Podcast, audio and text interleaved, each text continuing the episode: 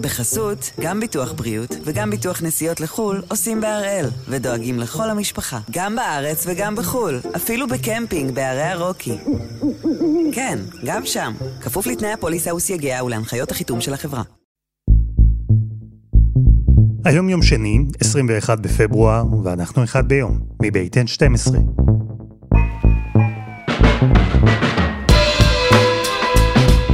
אני אלעד שמחיוף, ואנחנו כאן כדי להבין טוב יותר מה קורה סביבנו, סיפור אחד ביום, כל יום.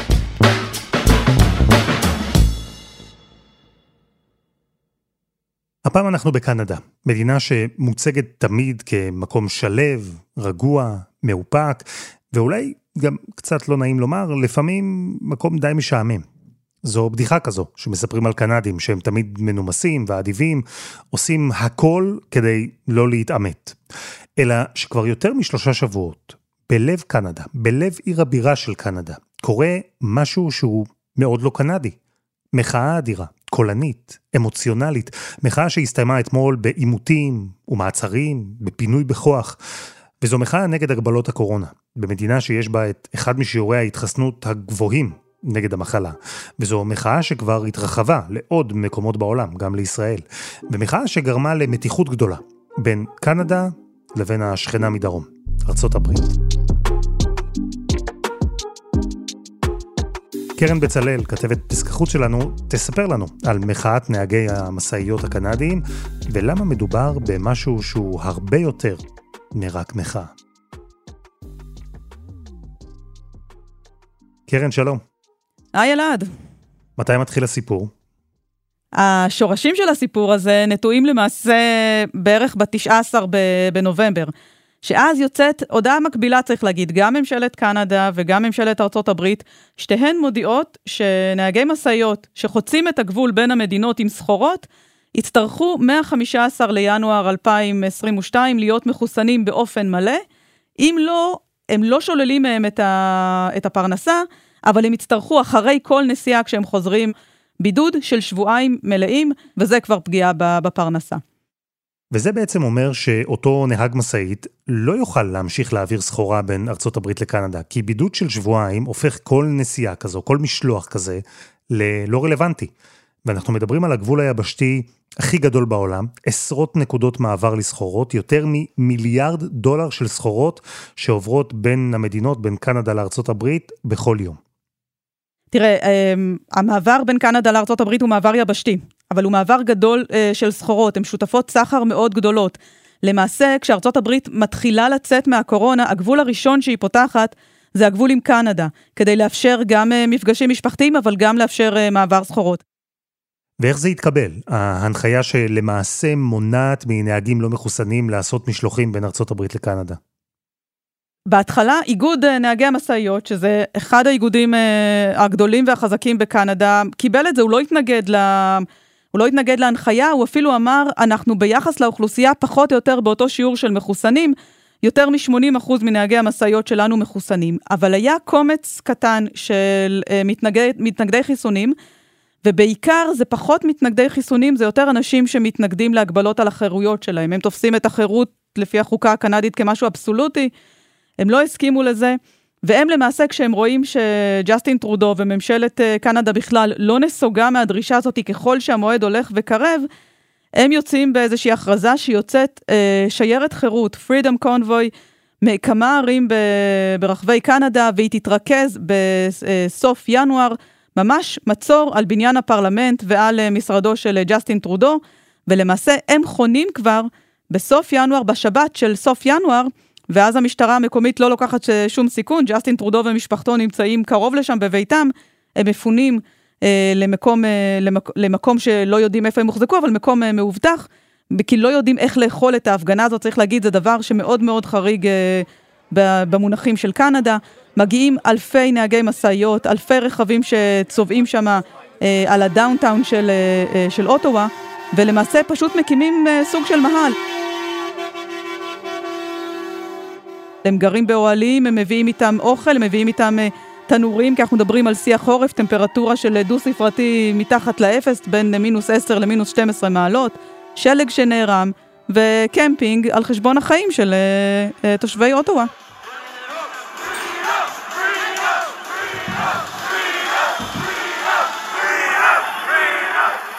אז אנחנו מדברים על מחאה של נהגי משאיות בשלב הזה, שהתמקמו בלב עיר הבירה מול הפרלמנט, קריית הממשלה שם, זו מחאה נגד הממשל, היא לא כוונה נגד התושבים באוטווה.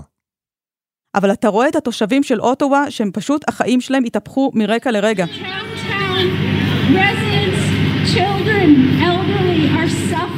They're claiming their freedom while I can't even like hear anything like נהגי המשאיות יודעים, את, מכירים את הכוח שלהם, הם צופרים בצופרים של המשאיות בשעות הצהריים ובשעות הלילה, עד שלמעשה אה, צריך להוציא צו בית משפט שיאסור עליהם אה, להשתמש בצופרים. אחר כך הם, אה, אתה יודע, לא נעים להגיד, אבל הם צריכים איזשהו מקום לעשות את הצרכים שלהם, בכל זאת הם כבר שלושה שבועות שם. מגיעים עוד אנשים, זה רעש ברחובות, זה גם פיזית חסימה של הרחובות. הם חוסמים את כמה רחובות ברדיוס שמקיף את בניין הפרלמנט ואת משרדי הממשלה.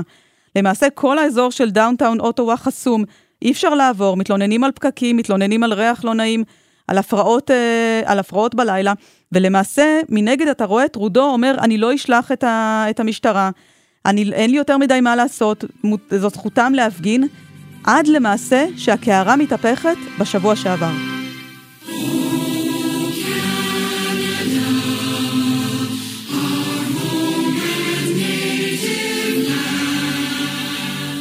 מחאה כזו, מאות נהגים עם משאיות ענק שמטילים מצור על עיר הבירה, הופכים את מרכז העיר למאהל מחאה ענק בגלל הגבלות הקורונה נגד חיסונים, אז מחאה כזו הייתה תופסת כותרות בכל מקום.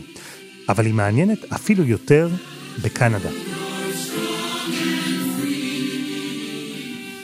קנדה, עם מוניטין של מדינה שקטה, רגועה, נטולת דרמות, קנדה שתמיד מוצגת כתמונת ראי לארצות הברית, השכנה, הפרועה, המפולגת. אז דווקא שם, בקנדה, פתאום ראו מחאה כזו, וזה הפתיע הרבה אנשים. הפתיע גם את נמרוד ברקן, שעד לפני שנתיים היה שגריר ישראל בקנדה. הם לא חשבו שזה יגיע לפיצוץ אה, בסדר גודל כזה, כי זה מדינה באמת מאוד אה, ממסדית, עושה מה שאומרים לה, מקום נעים שנעים לחיות בו. זה מדינה שהיא כמו, החיים הם נהר ארוך ורוגע. זה קנדה. להוציא זה שקר בחורף, זה בעיה בפני עצמה, אבל זה מדינה מתונה שמתייחסת לכל באופן מתון. בנהר הזה, הרגוע, היו כמובן גם מערבולות. הן הורגשו למשל בסוף שנות ה-70. היה מאבק של חסידי השפה הצרפתית להקים אה, בקוויבק מדינה עצמאית. שאתה זוכר אולי, אתה לא זוכר, אבל דה גול אמר ויב לקוויבק ליבר. ויב לקוויבק ליבר.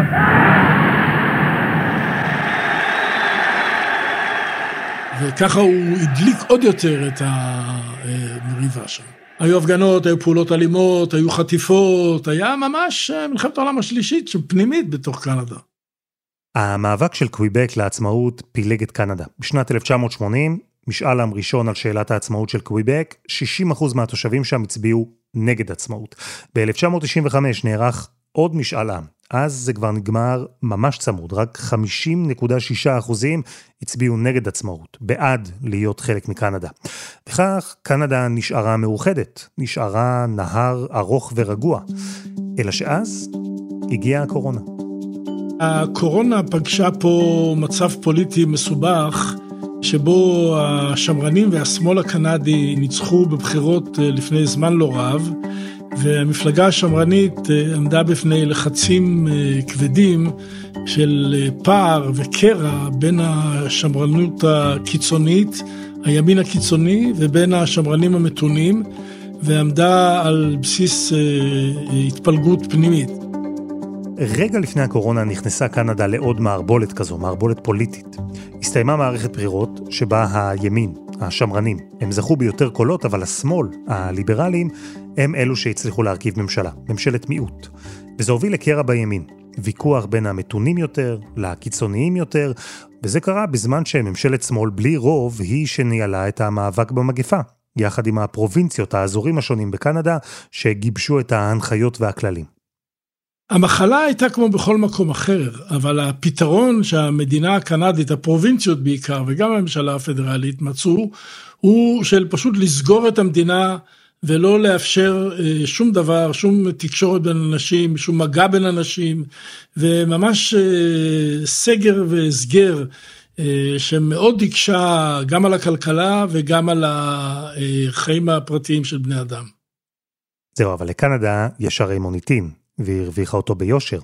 הנהר הרגוע והארוך שהיא המשיך לזרום. הקנדים הממושמעים הלכו והתחסנו גם, צריך לזכור את זה. קרוב ל-85-90% מהקנדים התחסנו, כולל נהגי משאיות. זה עם ממושמע, זה עם שאם אתה דורך למישהו על הרגל, אז הוא מבקש ממך סליחה. עם מאוד צייתן, ממושמע, אה, עושה מה שאומרים לו, בלי כוחות רדיקליים בולטים בשנים האחרונות, כך שהם כולם עשו, אבל אה, זה מאוד הפריע. ואז הגיעה אותה הנחיה, אותו כלל משותף לאמריקנים ולקנדים, שנהגי משאיות לא מחוסנים, שירצו לעבור את הגבול, יידרשו בשבועיים בידוד. זו הנחיה שלמעשה תמנע מנהגי משאיות שלא התחסנו נגד קורונה להמשיך לעבוד. והם, ואנחנו מדברים על מיעוט קטן, כן? לקחו את המשאיות שלהם ונסעו לאוטואה, בירת קנדה. נסעו למחות, להתלונן, להטיל סוג של מצור על מרכז העיר.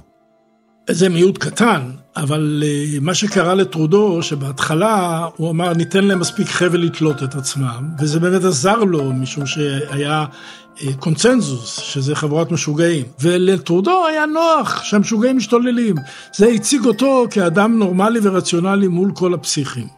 ראש העיר, שהוא אחראי על המשטרה, זו משטרה עירונית, הוא אמר לו, אבל ההוא לא רצה להתעמת עם המפגינים. המשטרה הקנדית היא לא משטרה בישראל של התעמתות עם אוכלוסיות, היא משטרה שמנסה, אם יש לך רוצח שמסתובב עם נשק, ואני מדבר על מקרים קונקרטיים, הם ישכנעו אותו להסגיר את עצמו ולא יירו בו. זה שונה מאוד מהסרטים האמריקאים ומהמציאות האמריקאית. המשטרה המקומית לא רצתה להתעמת, וראש הממשלה טרודו חשב ודאי שהמחאה הזאת תמצה את עצמה מהר. כי הציבור היה נגד המפגינים, ובכלל, כמה זמן יכולים נהגי משאיות לעצור את החיים שלהם, להפסיק להתפרנס ולחיות באוהלים ברחוב? אין טעם לעורר מהומות מיותרות. מהומות מיותרות זו לא הדרך הקנדית. זהו, שמחאת נהגי המשאיות בקנדה לא רק שלא התפזרה מהר, היא התרחבה, והובילה למתיחות אדירה בתוך קנדה, ואפילו מול ארצות הברית. אבל קודם, חסות אחת, וממש מיד חוזרים.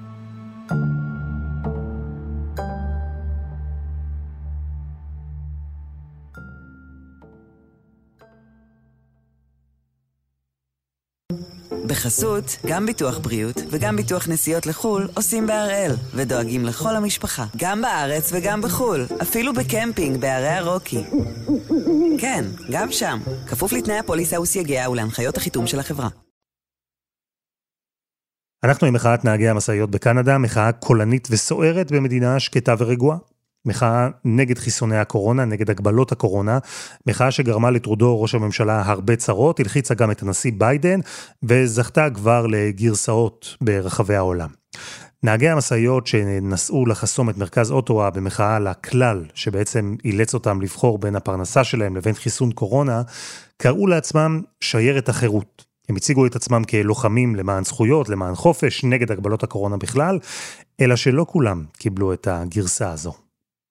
קודם כל תרשה לי להסתייג מהמונח שיירת החופש. אני יכול לקרוא לעצמי צפרדע ועדיין אני אהיה בן אדם ולא צפרדע. זה לא הייתה שיירת חופש, זה הייתה שיירת פוליטית של נהגי משאיות שלא רצו להתחסן. אז לא, נמרוד ברקן, השגריר לשעבר בקנדה, הוא ממש לא צפרדע, והוא גם ממש לא לבד בזה. הוא לא לבד בטענה שלו שמה שהתחיל כמחאה של נהגי משאיות, הפך מהר מאוד למשהו נוסף. למקום שבו הימין הקיצוני בקנדה, זוכרים? זה שיצא מתוסכל מהבחירות ב-2019, אחר כך גם ב-2021, אז הוא הצטרף למחאת הנהגים.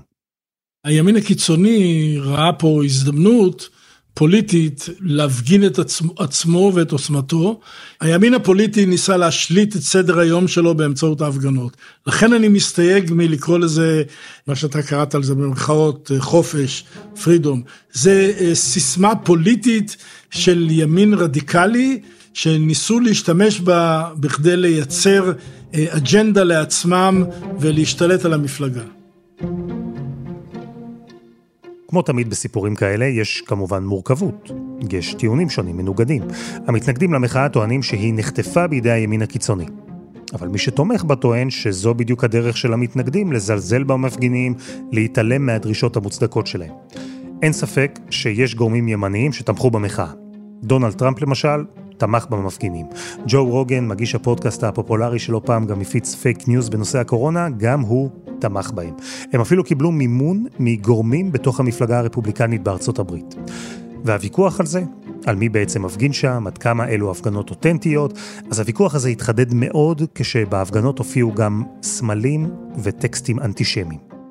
היו כמה שלטי צלבי קרס ודגלים של טלאי צהוב וכולי, אבל טרודו ראה פה הזדמנות בלתי רגילה אה, לחבר את המפגינים נגדו לנאצים, ונתן הצהרה ברוח זו. Freedom of expression, assembly and association are cornerstones of democracy, but Nazi symbolism, racist imagery, and desecration of war memorials are not.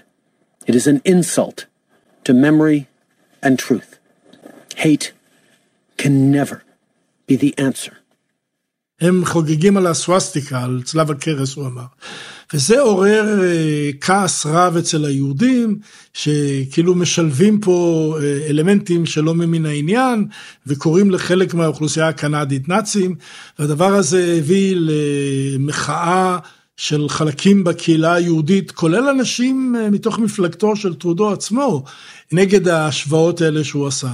אבל הוא נתן לזה לזרום, ואתמול היה איזה מכתב שחתמו עליו כמה יהודים קנדים וגם כמה ישראלים, שקורא לטרודו להפסיק להשתמש במוטיבים הנאצים כטענה נגד המפגינים. באותו רגע שטרודו עשה מזה עניין וניסה להגיד שכל המפגינים הם נאצים ומשתמשים בסמלים נאצים, אז כמובן שחלקים מהקהילה היהודית התקוממו ולא רצו להיות אה, חלק מהמערכה הזאת.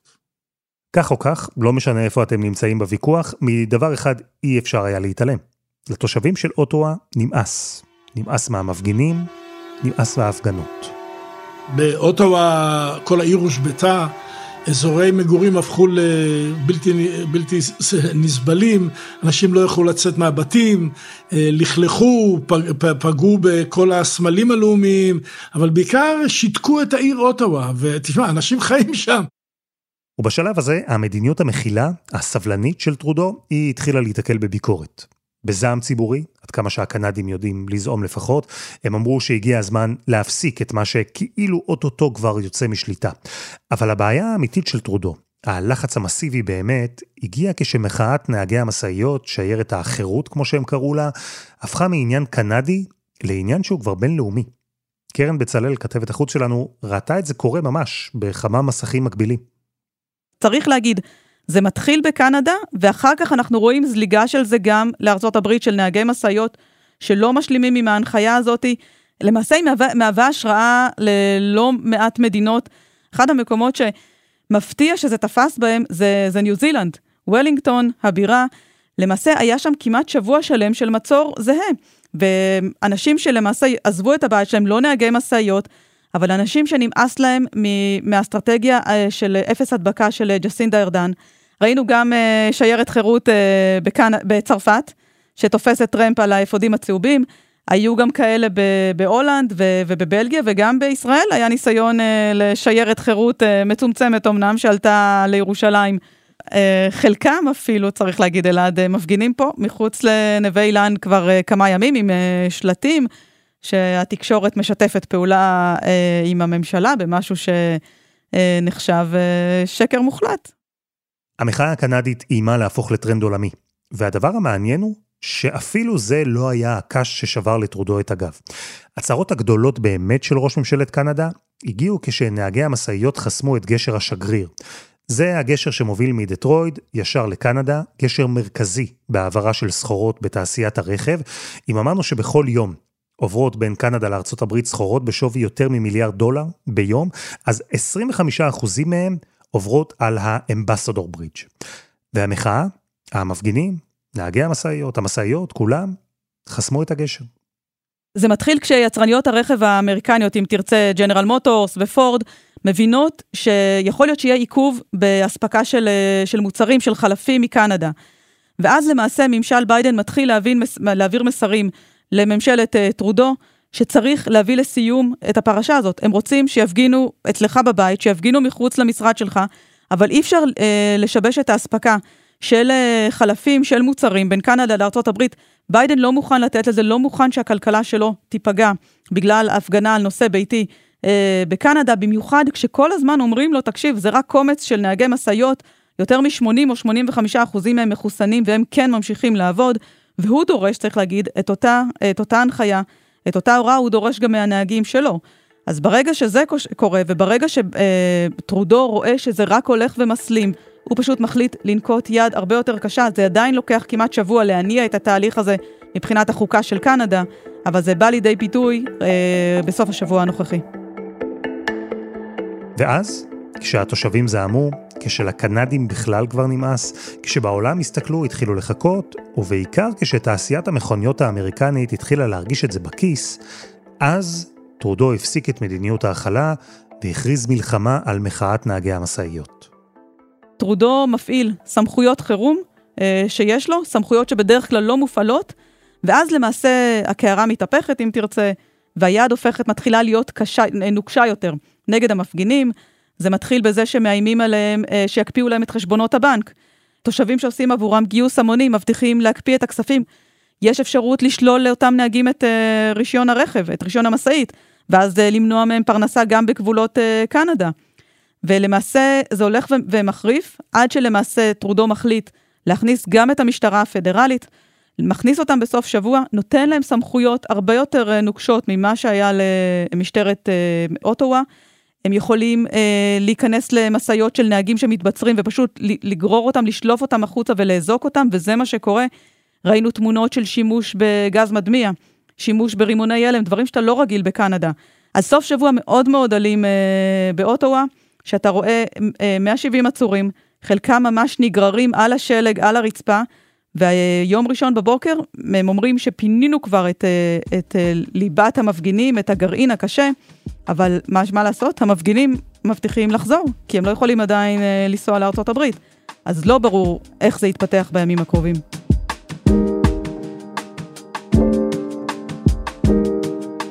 הפינוי הסתיים אתמול. אוטווה חזרה להיות שקטה אחרי שלושה שבועות וחצי. קנדה בדרך להקל על הגבלות הקורונה, בדומה למה שעושות מדינות אחרות בעולם.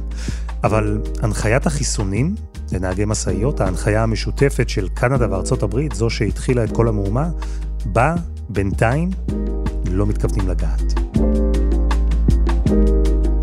קרן בצלאל, תודה. תודה, אלעד.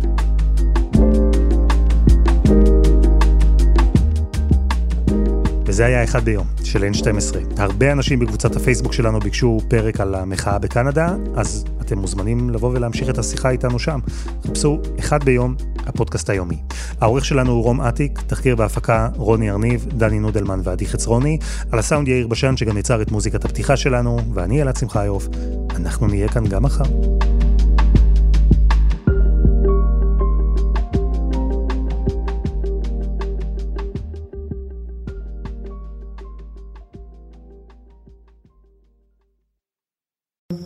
בחסות, גם ביטוח בריאות וגם ביטוח נסיעות לחו"ל עושים בהראל, ודואגים לכל המשפחה, גם בארץ וגם בחו"ל, אפילו בקמפינג בערי הרוקי. כן, גם שם, כפוף לתנאי הפוליסה וסייגיה ולהנחיות החיתום של החברה.